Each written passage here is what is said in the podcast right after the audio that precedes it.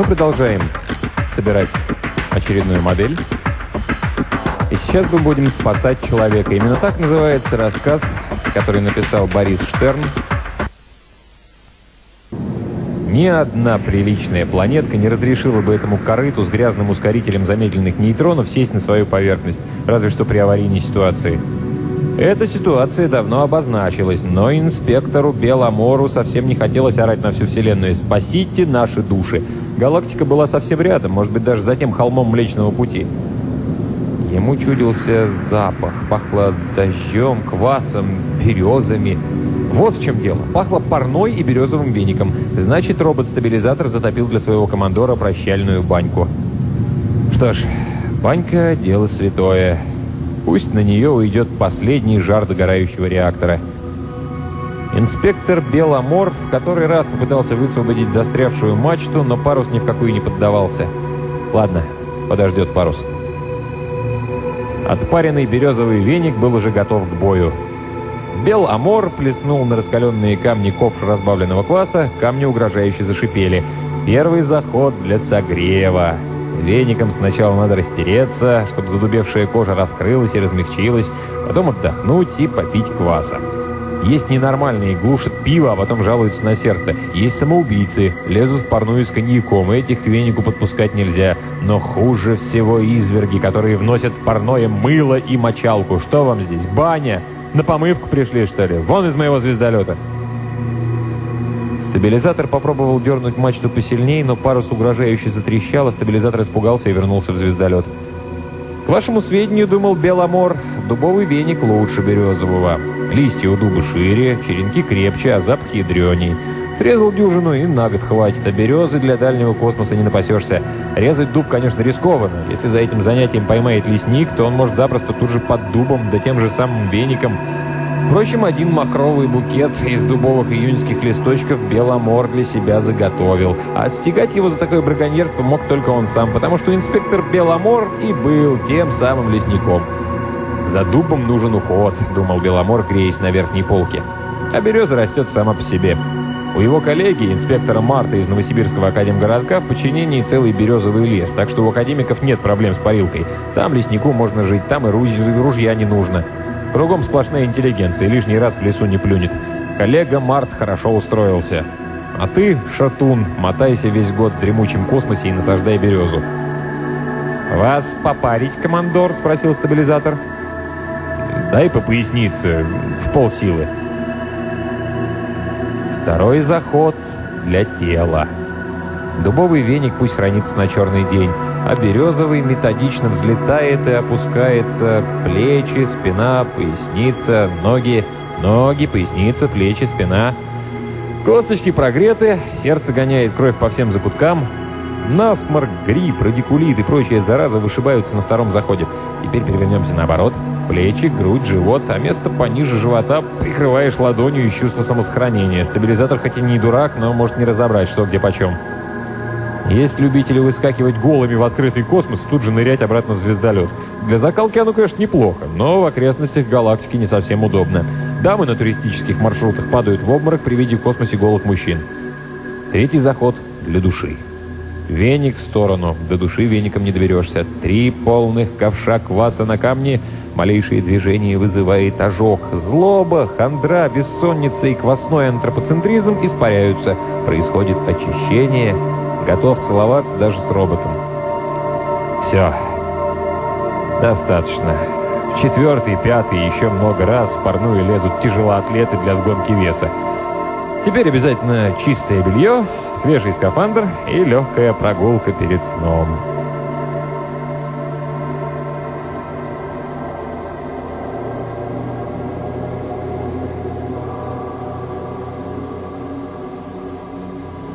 Легкой прогулки не получилось, поспать не удалось. Неуправляемый звездолет выскочил из-за бугра, получил дополнительный гравитационный толчок и пошел по новой траектории. По предварительным расчетам получалось, что их несет прямо на дальнюю свалку. «Куда?» – переспросил Беломор. «На дальнюю свалку», – повторил стабилизатор. «Может быть, дадим сигнал СОС?» «Да еще чего, верно, еще чего, чтобы его, Беломора, инспектора охраны среды, нашли терпящим бедствие. И где?» На свалке у мора. На дальнюю свалку даже спецкоманду на помощь не пришлют, а каких-нибудь мусорных роботов. После свалки ни в какой парной не очистишься. Галактическая спираль была видна в три четверти. Бурлящее ядро и оба рукава, южный и северный. Вот очищенные от пыли большое и малое Магеллановые облака, а вот и дальняя свалка. Все правильно, вот оно, это грязное пятно в галактическом пейзаже, нагло вершит свой путь по орбите, оставляя за собой длинный шлейф, похожий на расческу с волосами. Их несло в самую тучу галактических отбросов. «Через полчаса врежемся», — удовлетворенно объявил стабилизатор, вытирая клешни ветошью. Стабилизатор в последний раз пытался выдернуть парус, но мачту наглухо приварило к обшивке. Удары метеоритов, абсолютный нуль или космический вакуум были виноваты в нераскрытии паруса, неизвестно. Коллега Март давно советовал списать это дырявое корыто и получить со склада новый звездолет. Но Март, наверное, сладко спит сейчас в избушке лесника в сибирской тайге и ничем не может помочь. Устраиваются академики. Есть же способ уклониться от этой встречи. «Если не СОС, тогда шлюпка», — подсказал стабилизатор. Роботы иногда советуют дельные вещи. В шлюпке, пожалуй, есть резон. За неделю они отгребут от свалки на приличное расстояние, а там уже не стыдно позвать на помощь. Решено. Беломор схватил самое необходимое, в правую руку судовой журнал, в левую дубовый веник, и они прыгнули в шлюпку. Течение здесь уже чувствовалось, все-таки гольфстрим, создаваемый свалкой. Пришлось потрудиться, но отгребли благополучно. Теперь можно было перевести дух и понаблюдать со стороны редкое зрелище – звездолет, идущий на таран. Сентименты в сторону. Подобную аварию следовало устроить еще год назад и потребовать у начальства новое корыто. Звездолет шел на перерез дальней свалки, превращаясь в слабое звездное пятнышко. «Сейчас как гахнет!» — шепнул стабилизатор. И в этот момент так гахнуло, что свалка задрожала. Она вдруг привиделась Беломору жадным и грязным существом с бездонной пастью, хотя на самом деле была лишь гравитационной кучей отбросов на глухой галактической орбите. Свалка уходила, плотоядно виляя шлейфом и переваривая то, что осталось от звездолета, которому Беломор даже имени не удосужился придумать. В самом деле, какие имена давать серийным корытам? Катя, Маруся. Жаль, конечно. Хороший когда-то был звездолет. Боевой конь был, а не звездолет. Но в сторону, в сторону сантимента, пора выгребать из этого мусорника. Свалка уходила.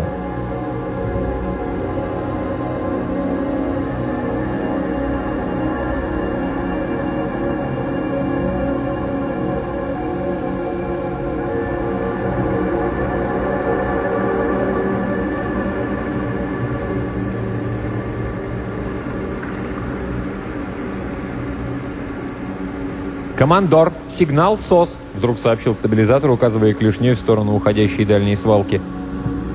В самом деле, кто-то со свалки, слабо попискивая, звал на помощь. Этого еще не хватало. Они кого-то торпедировали своим звездолетом. «Я пойду», — забеспокоился стабилизатор. «Куда ты пойдешь?» — удивился Беломор. «Спасать человека. Человек терпит бедствие». «Ясно», — подумал Беломор. У робота сработал закон Азимова. Беломору очень не хотелось забираться на свалку, но другого выхода не было. Роботы подчиняются законам Азимова, а он, Беломор, закону моря. Человека надо спасать. Похоже, торпедировали мусорщика. Конечно, лесник мусорщику не товарищ, но человека надо спасать при любых обстоятельствах. Такова его судьба — побывать на свалке. Они развернули шлюпку и погнались за дальней свалкой. Догнали, вошли в ее притяжение — Теперь своим ходом им отсюда не выбраться. Придется спасти человека, дать сигнал СОС и ожидать спасателей. Судьба! Свалка уже затмила галактику. От ее шлейфа стояла вонище, хоть нос затыкай. Навстречу шлюпке вылетела красная сигнальная ракета, еще одна, значит, пострадавший их заметил. «Подберемся поближе, командор?» «Уже подобрались». «Ну, началось. Маневрируй. Местечко». Свалка превосходила самые худшие ожидания Беломора.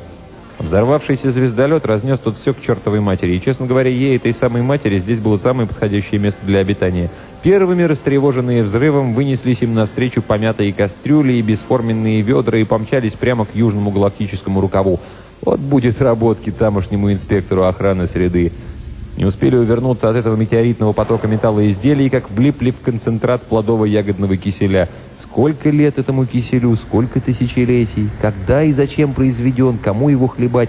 Слой киселя, к счастью, был неплотным, продрались, зато навстречу величаво поплыли желто-ржаво-рыжие облака березовых веников. «Здрасте, дорогие, давно не виделись. Кто заготовил вас и заслал сюда? Какое банно-прачечное предприятие?» Нет ответа. После веников стало поспокойней. Вокруг громоздились вещи самые неожиданные. Узнать их было трудно, перечислять лень, разглядывать не время. Где же пострадавший-то? СОС прямо по курсу. «Стоп, машина!» Вот он, бедняга, размахивает красным фонарем. С виду какой-то странный. Да ведь это мусорный робот. «Чего тебе?» — спросил Беломор, выпрыгивая из шлюпки. «Спасите наши души!» — суетливо запричитал мусорный робот. «Затем я и прибыл, не сомневайся. Где твой хозяин?» «Здесь, рядом». Мусорный робот, то и дело оглядываясь, поплыл впереди, указывая дорогу между горными массивами битого кирпича и бракованными радиаторами парового отопления. Кирпич, пообтесавшись за тысячелетия, вел себя относительно спокойно, зато радиаторы угрожающе летали в самых неожиданных направлениях. Пробрались и здесь, но вскоре шлюпка застряла в торосах размолотых музыкальных инструментов. За ними начиналось мертвое море сгнивших железнодорожных вагонов — Одинокая арфа без струн проплыла над головой. Шлюпку пришлось бросить. Стабилизатор оставил Беломора на попечении мусорного робота, а сам ушел в отрыв. Его маяк микал далеко впереди. Законы Азимова вели его туда, где погибал человек.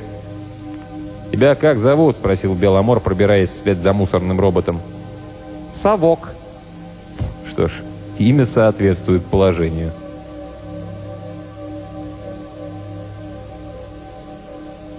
Все пространство было забито хламом, ни одна звезда не проглядывала, лишь галактический свет тускло отражался от груд битого стекла. Зеркальный шкаф на северо-западе повернулся боком и осветил окрестности. Внимание Беломора вдруг привлекли черные ажурные ворота. Нет, ничего ценного, ни произведения искусства, даже не ворота его привлекли, а упорядоченность этого места. С одной стороны ворот расположился чугунный лев с отбитой лапой, а с другой — бетонная урна — Ворота ни к чему не прикреплялись, просто торчали в пространстве, а пространство за воротами было забито все тем же мусором. Беломор почувствовал, что это место на мусорнике какой-то обезумевший дизайнер обставил сообразно своему вкусу. «Прошу», — сказал совок и приоткрыл чугунную створку. Беломор проплыл за ворота и вдруг понял, что угодил в ловушку. «Где твой хозяин?» — подозрительно спросил он. Мусорный робот отвернулся и не ответил, будто не слышал. Он уклонялся от выполнения законов Азимова. Беломор угрожающе спросил, «А ты почему не спасаешь человека?» Совок поплыл прочь, раздвинув заросли в джунглях твердых макарон и исчез в них. Беломор хотел погнаться за ним, но провалился по пояс в болото пустых обувных коробок, и те стали засасывать его, вращаясь вокруг и вызывая головокружение. Хорошо, что рядом была бетонная урна. Беломор оседлал ее и тут же передумал гоняться на свалке за кем бы то ни было. Не такой уж он простак-любитель парной, чтобы, очертя голову, бросаться в неизвестность, особенно когда чувствуешь ловушку. Ясно одно, его зачем-то заманили на свалку. Кто? Зачем? Пусть ловушка сама себя проявит. Надо оставаться на месте и ожидать возвращения стабилизатора. Он, Беломор, может выбраться из любой тайги, но только не из тайги дремучего барахла. Из барахла выбраться невозможно, это он знает с детства, когда потерялся в мебельном галаксаме. Мебели было столько, что она искривляла пространство. Миллионы мелочей и вселенские миры всегда приводили его в ужас.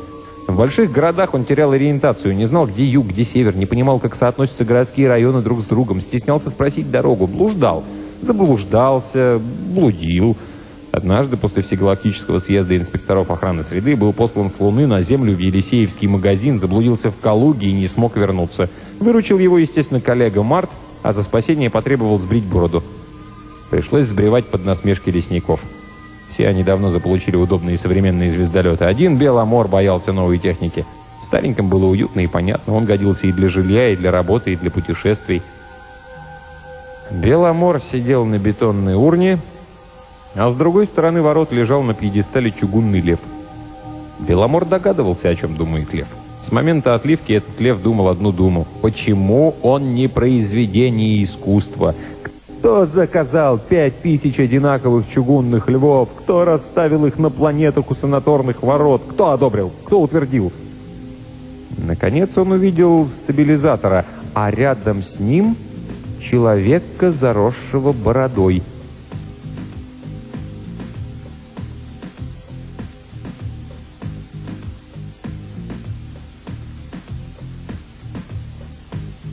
Беломор слез с урны и помахал человеку рукой. Стабилизатор вел человек, разгребая ему дорогу в гремучих пишущих машинках. «Вот и все», — обрадовался Беломор. «Он спас человека». Человеку было плохо, его спасли. Не имеет никакого значения, что человека спасли на свалке. Спасти человека со свалки не менее благородно, чем из тайги. Какая разница, откуда спасать человека? Был бы человек, а откуда спасать найдется.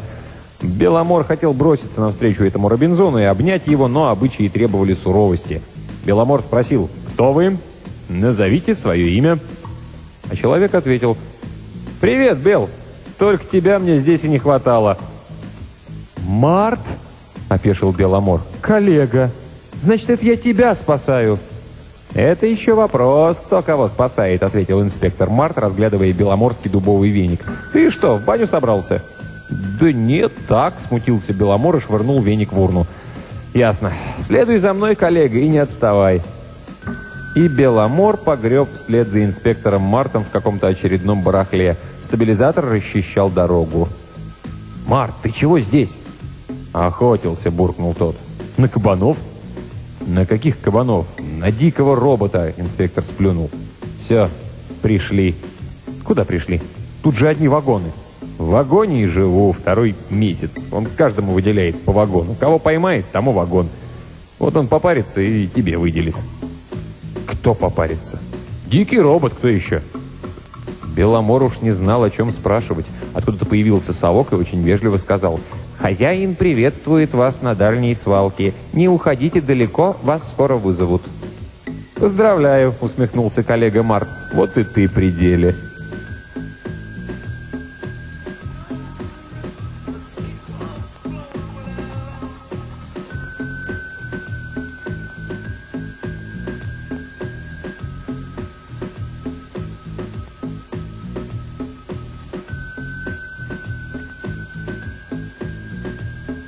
Дикий робот парился в герметичном банном вагоне. Чистая ветошь и железная щетка были уже наготове. Первый заход — внешний осмотр. Сначала смахнуть пыль, потом обтереться бензином и чистить железной щеткой старую краску, сантиметр за сантиметром обнажая металл. «Конечно», — подумал дикий робот, — «можно для скорости облить себя бензином и подпалить, чтобы краска сгорела, но куда спешить? Железной щеткой приятней. Потом отшлифовать себя наждаком до матового блеска».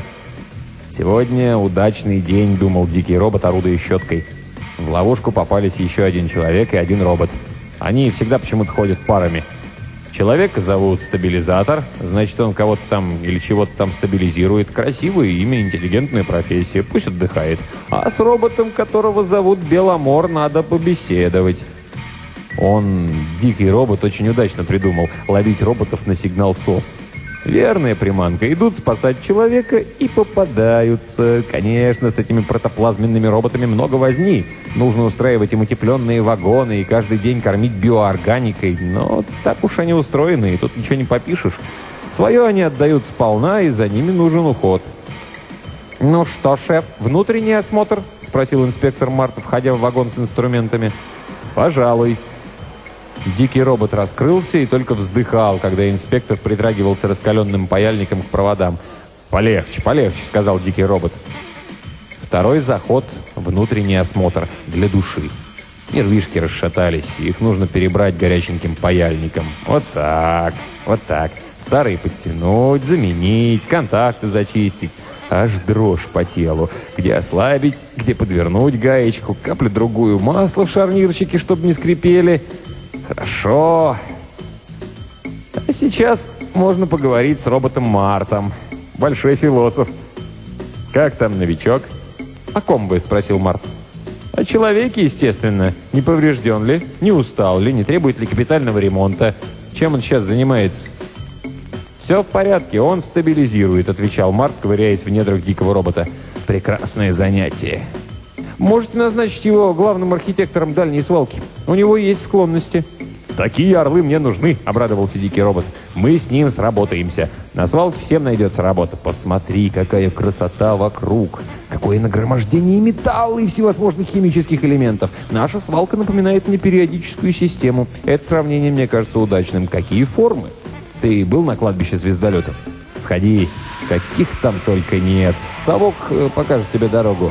Поэтическое место. Я отправляюсь туда на уикенд, беру с собой томик фантастики и маленький плетеный контейнер с инструментами и запасными аккумуляторами. Я вдыхаю сладковатый запах вековой пыли, соскабливаю кусочек засохшего битума, скатываю его в шарик и нюхаю. Потом усаживаюсь на треснувший радиатор, отдыхаю и вслушиваюсь. Космос заполнен звуками. Где-то шелестом распрямляется искривленное пространство, щебечут магнитные волны, огибая черную дыру. Кто-то тихо зовет на помощь. Свет далекой звезды пробивается сквозь первичную пыль. Я читаю фантастику, литературу крылатые мечты и думаю, что когда-нибудь наша свалка сконденсируется в самостоятельную галактику, что из этого прекрасного исходного материала возникнут новые звезды. Э, ты не согласен?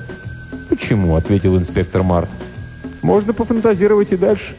У звезд появятся планеты, на этих планетах вырастет новое поколение автомобилей и тепловозов, стальные рельсы новой цивилизации побегут куда-то, телевышки вымахают из-под земли, на бетонных столбах распустятся электрические кроны и так далее.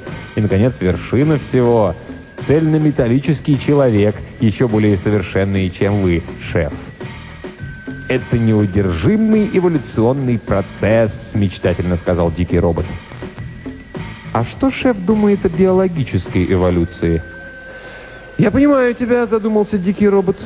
«Тебя волнует судьба собственного вида. Что ж, мои потомки выведут биороботов. Ваш вид имеет право на существование, но вы, как и сейчас, будете подчинены трем законам Азимова. Вы никогда не сможете причинить вред человеку. Кстати, где ваш новый робот?»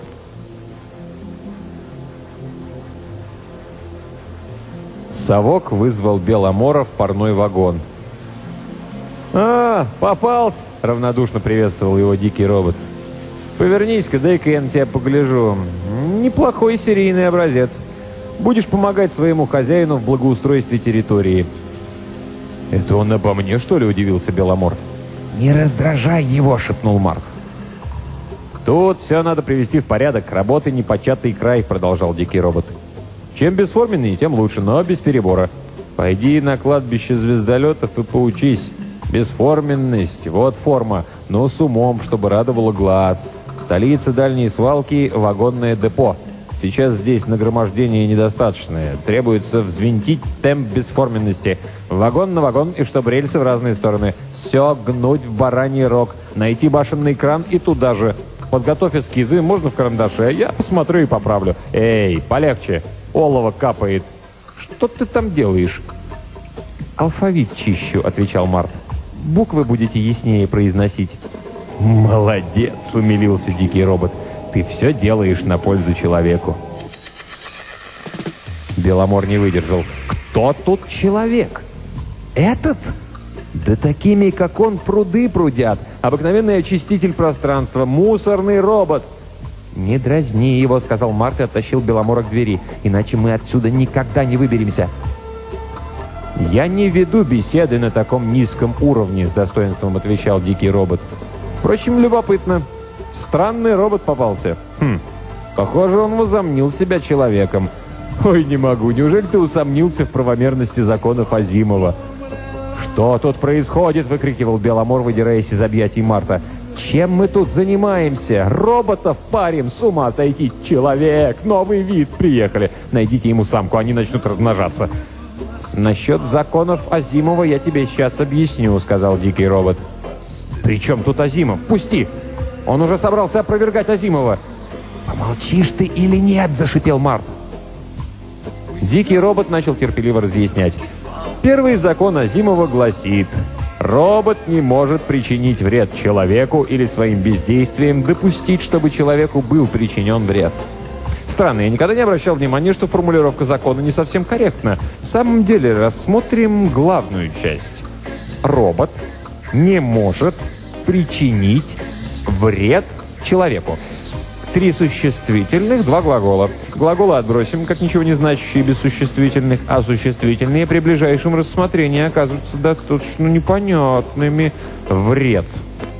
Кто мне объяснит, что такое вред, что такое благо? Эти понятия нельзя вводить в закон. Их можно трактовать только конкретно. Что для одного вред, то для, для другого может оказаться благом. Какой робот разберется в этих тонкостях? Беломор вытащил, вытаращил глаза. Дикий робот продолжал. Робот. Это кто такой? Искусственный интеллект, подчиненный человеку. Значит, с роботом мы разберемся, если поймем, кто такой человек. Платон назвал человека двуногим существом без перьев, а Вольтер добавил «имеющим душу».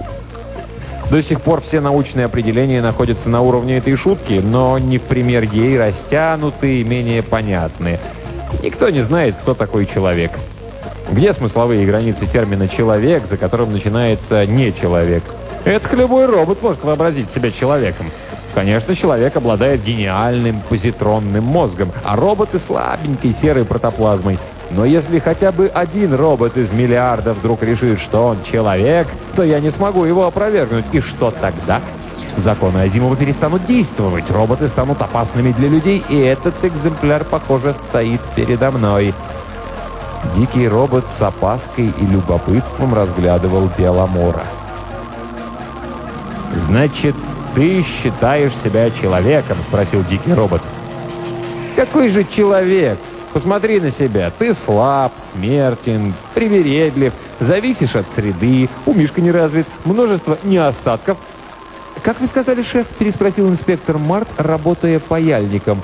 «Повторите последнее слово, я не расслышал». «Я сказал множество недостатков. Никто не знает, кто такой человек. Недавно я нашел на Северном полюсе дальней свалки монумент. Притащил сюда и накрыл покрывалом. После парной состоится открытие памятника. Сам дернешь за веревочку и поймешь. Там две гранитные фигуры. Они символизируют людей, идущих вперед. Стилизация – при известной фантазии любой антропоид, даже робот, может узнать самого себя. В этом глубокий смысл. Я много думал об этом. Антропология, как наука, замкнулась сама на себя. Ее объект изучен до последнего винтика. Идея Азимова подшита к делу. Мы по инерции говорим «человек, человек». А что человек? Венец творения. Дудки. Нет других венцов, что ли? Сколько угодно. Каждая цивилизация уникальна. Человеку совсем не обязательно иметь позитронный мозг.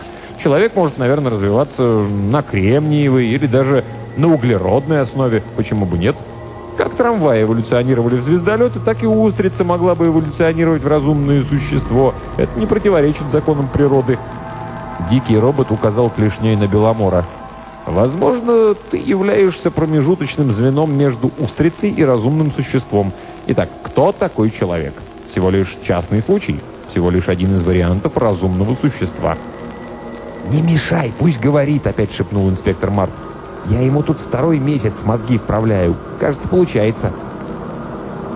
«Я прожил трудную жизнь», — продолжал дикий робот.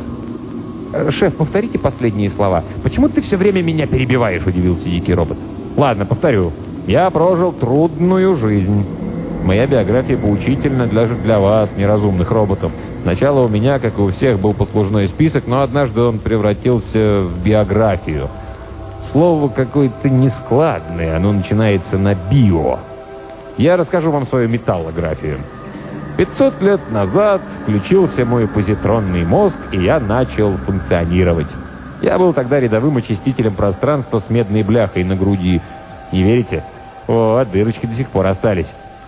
Я ходил по закрепленному за мной участку и размахивал силовой сетью, очищая пространство от пыли, метеоритов и астероидов. Могучие звездолеты проплывали мимо и не замечали меня. Кто я был для них? Червячишка. Это была гордая раса.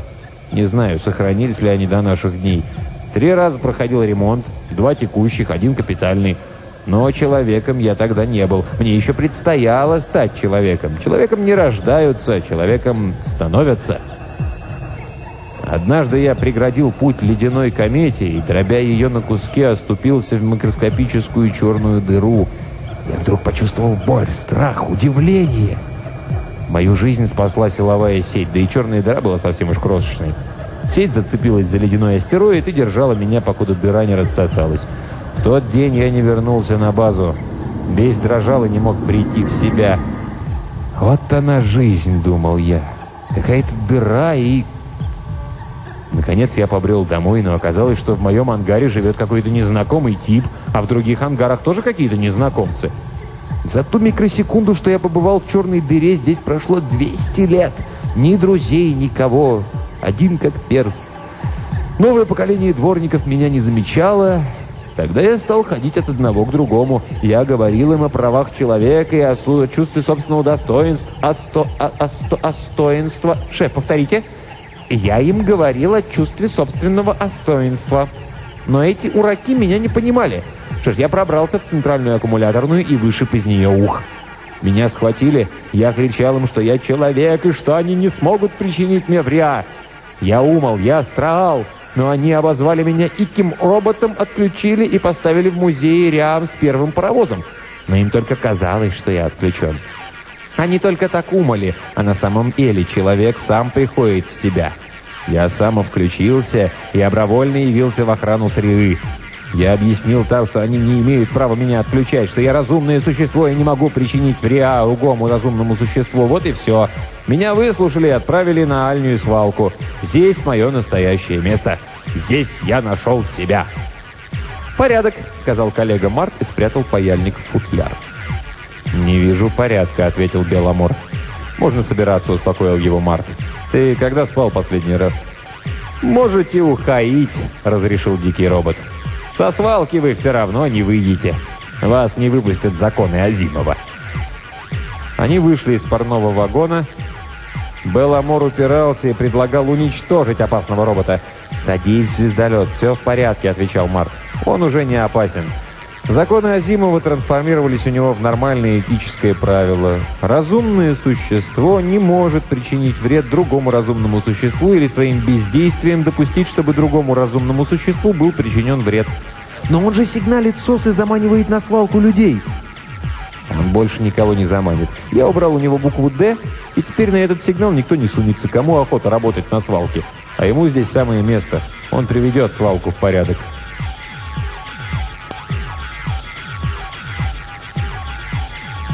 Свалка уходила.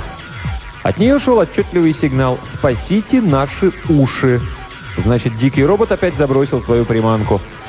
На этот сигнал никто уже не обращал внимания. Лишь стабилизатор то и дело беспокойно оглядывался, но он мог быть спокоен. Он никому не причинил вреда и своим бездействием не допустил и так далее. «Слушай, коллега», — сказал Беломор, когда они вышли в открытый космос, — «что-то мы не додумали. Все планеты в березах аж в глазах рябит. Перебор». «Сажай клюкву», — посоветовал Март и укрылся одеялом. «Развесистую». И заснул. «Нет, клюква не то», — подумал Беломор. «И поговорить не с кем». И звездолет взорвался, и человека не спас, и дубовый веник потерял. Неудачный день.